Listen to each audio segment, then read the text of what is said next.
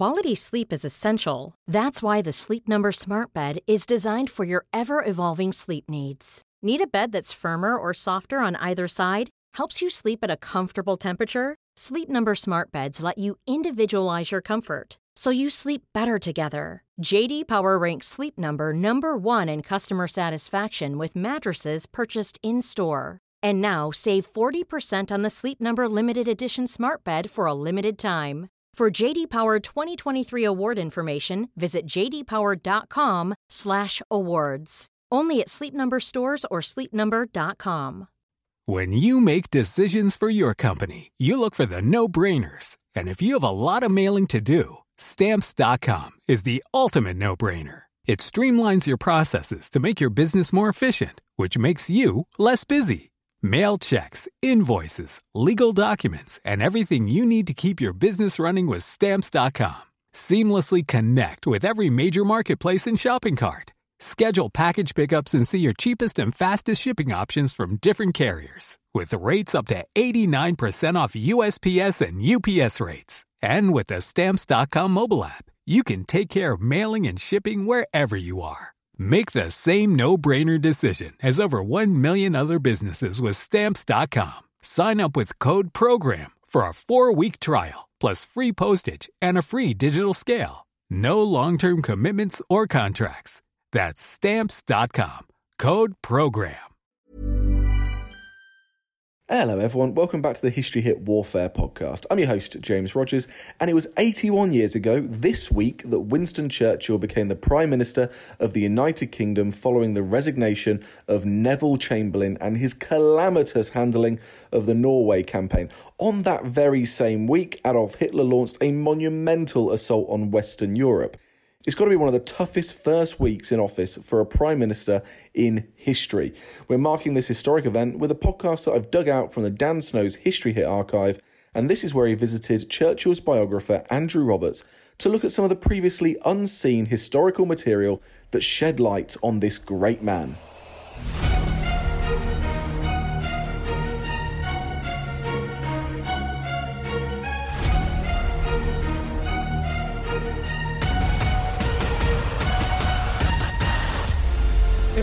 You've written so many books about Churchill. Everyone's written so many books about Churchill.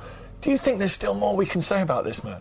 Fortunately, actually, yes, there is. Since the last major biography of him, there have been 41 sets of papers that have been deposited at the Churchill Archives in Cambridge, including really important things like his daughter's 1940 diary, Mary Soames's diary from 1940, which I think which was wonderful.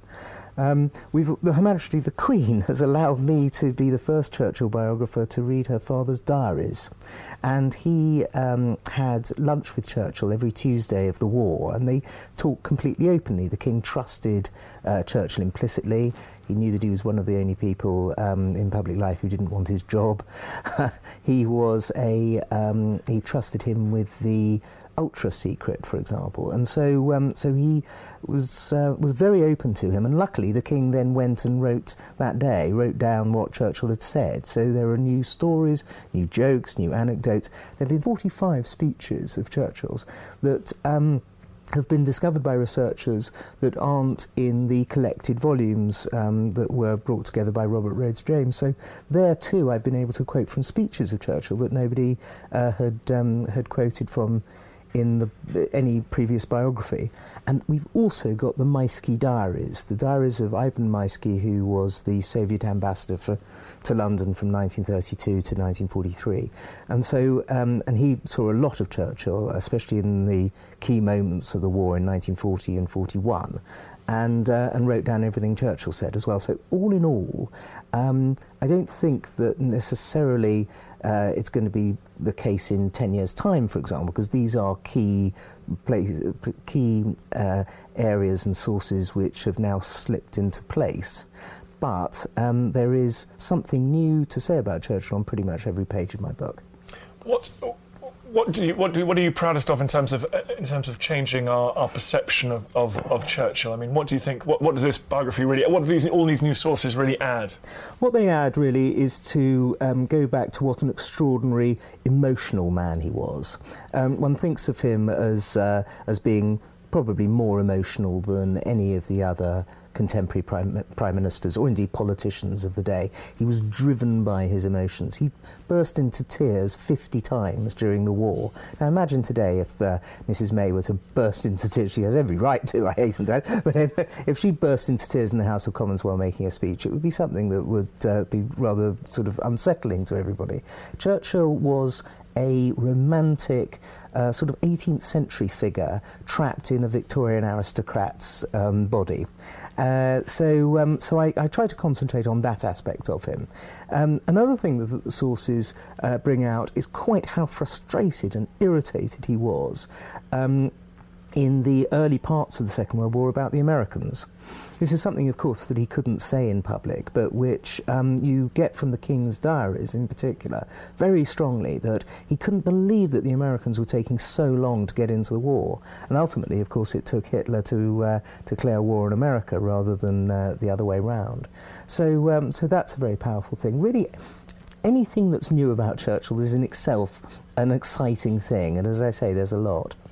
Does is I mean, to what the, the myth of Churchill is so powerful, and are we are we seeing new? Uh, uh, uh, is what we're now seeing uh, allowing us to take a, a, sort of a more objective view? I mean, do, do, for example, on his leadership throughout the war, does the does the summer this is extraordinary apotheosis in the summer of 1940 blind us to mistakes or, or other things earlier or later in the war? I don't think it does. I think, um, it, I mean, of course, he made mistakes. He made mistakes, terrible mistakes, all the way through his life. Um, but he learnt from them. As he said, I should have made nothing if I had not made mistakes. Uh, he learnt from the First World War, he learnt not to um, overbear the chiefs of staff. He never once overruled them in the whole of the Second World War. Um, he learnt uh, not necessarily to trust to experts. Um, that was partly as a result of the fact that the gold standard, which he went back onto in 1925, was a disaster, even though every expert had said, uh, said that he should do it. Um, he had this sense of um, a redemptive power, really, of, um, of being able to learn from his mistakes. Now, that's not to say he didn't continue to make mistakes in the Second World War, but they're far, far um, less important, it strikes me. It was wrong to have, uh, to have stood up for Greece and to have sent an army to Greece in 1941 because, of course, it had to um, evacuate a couple of months later. But nonetheless, he had um, very strong political reasons for doing it, and he, and he argued those through in the House of Commons. Historians now um, agree that, uh, that he shouldn't have done it. But he did it as a way uh, as he himself said, I will make um, mistakes, but but in um, in front of the enemy. He always uh, said that his own generals would be let off, and admirals would be let off if the mistakes they made were attacking ones. And with Churchill, they almost always were. That's why he never gave Percival in uh, Singapore. That's right. Whereas he did let off um, Admiral Cunningham over the uh, Dakar uh, business. Yeah.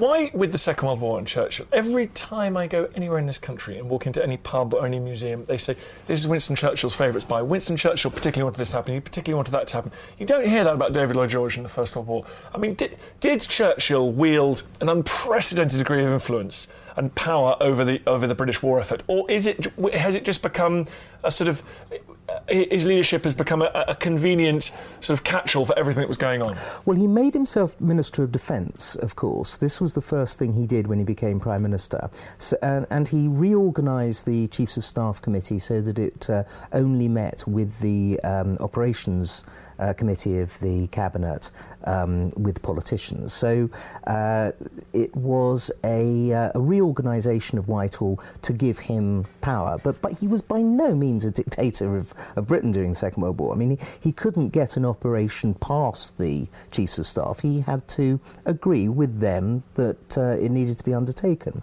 Um, you, the reason you don't get it in earlier wars, although you almost do a bit with Pitt the Younger in the Napoleonic Wars, um, is because in most of the wars, the generals uh, have been uh, allowed far too much power. We saw that in the First World War. The struggles between uh, Lloyd George and uh, Haig and, uh, and Robertson and the rest of them were titanic struggles, but ultimately it was the soldiers who, who won.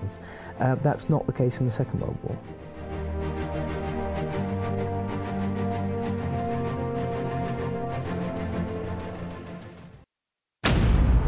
Heard of the teenage werewolf prosecuted in 1603? Did you know that the 17th century British government relied heavily on female spies? And do you want to know about chin chucking and thigh sex? Of course you do. I'm Suzannah Lipscomb, and my new podcast, Not Just the Tudors, is a deep dive into what I like to think of as the long 16th century.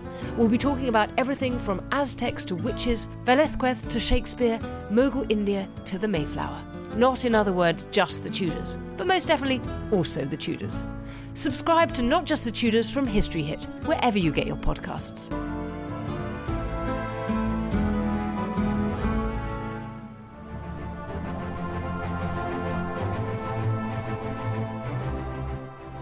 When in Churchill's um, Churchill's later life, what did he did he did he? I mean, he was obviously very worried about.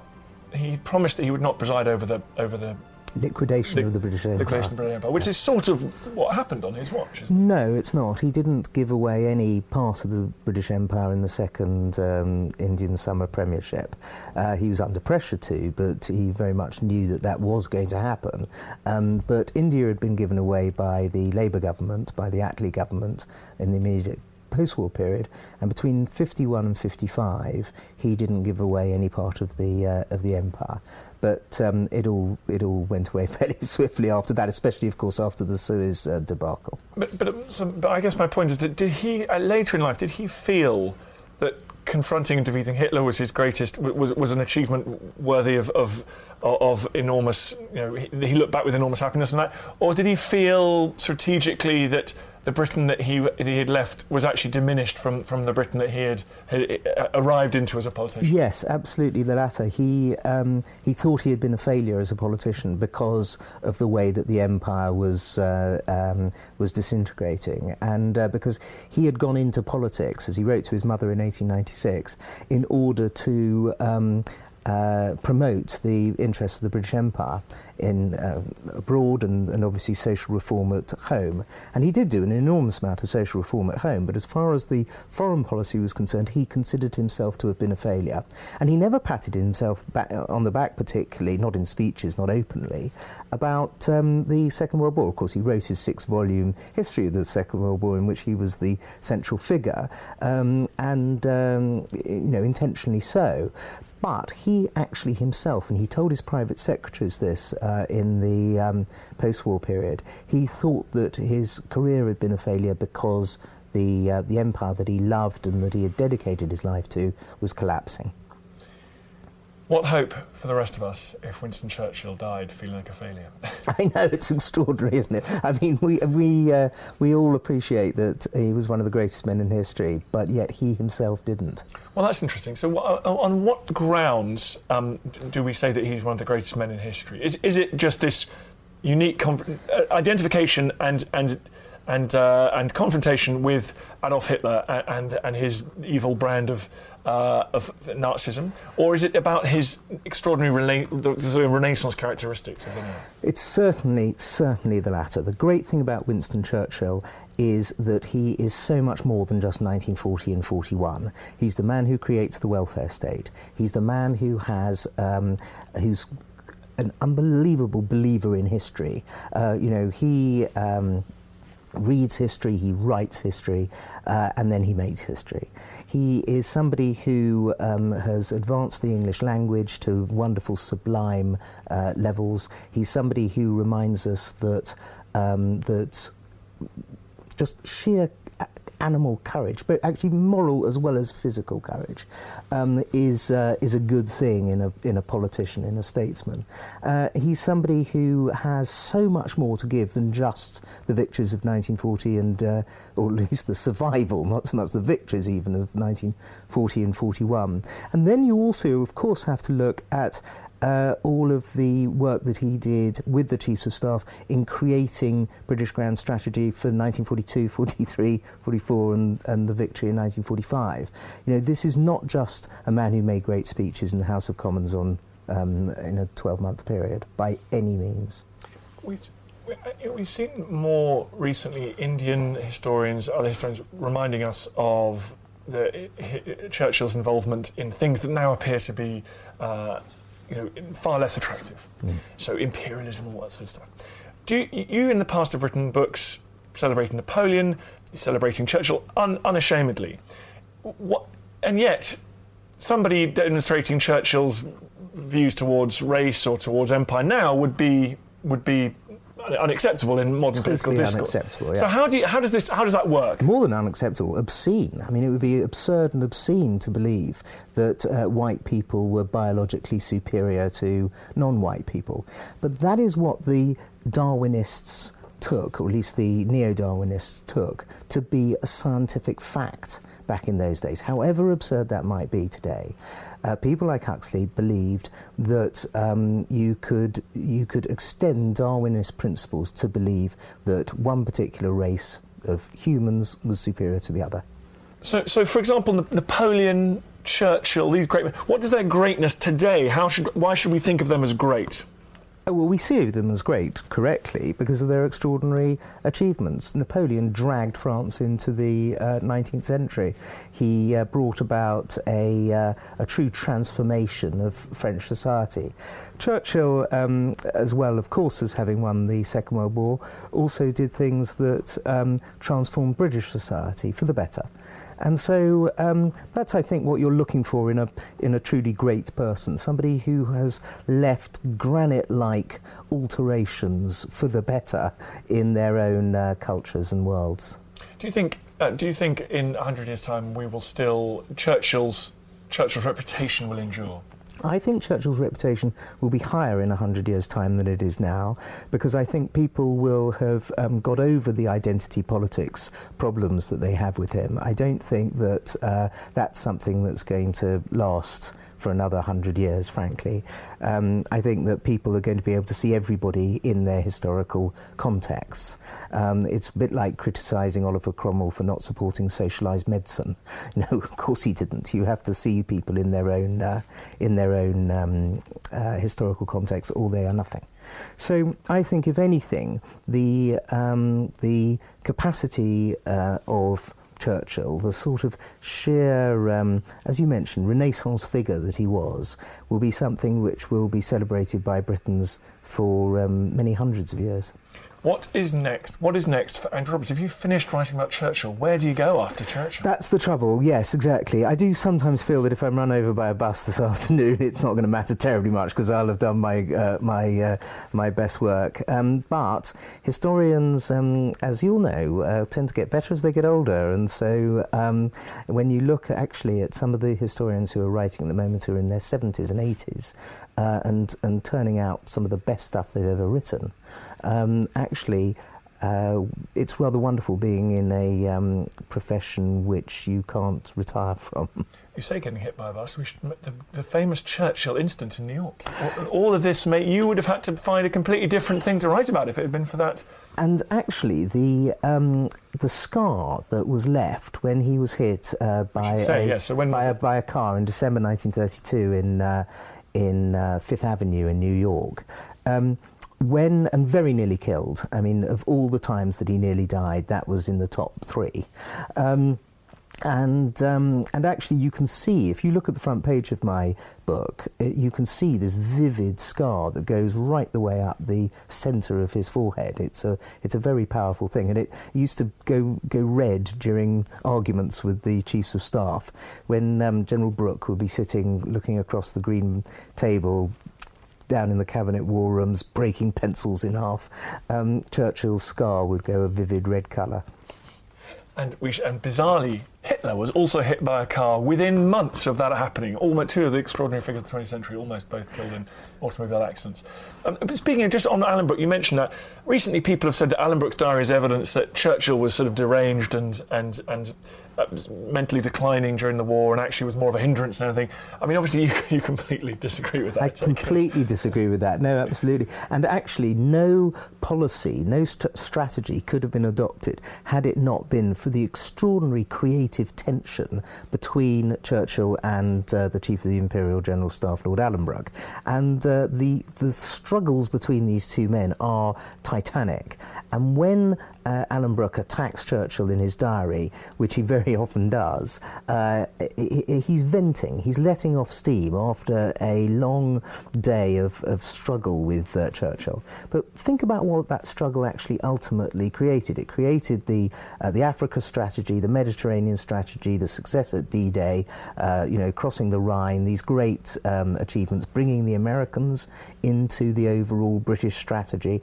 I mean, things that uh, are world-shattering and world-changing and um, and that those came as a result of this creative tension. But nobody ever, for a moment, denies that there was a lot of tension involved. They're the Lennon and McCartney of. of they were indeed. They were, and look what they created ultimately. Andrew Roberts, thank you very much. The book is called. The book is called Churchill Walking with Destiny. Good luck with it. Thanks so much.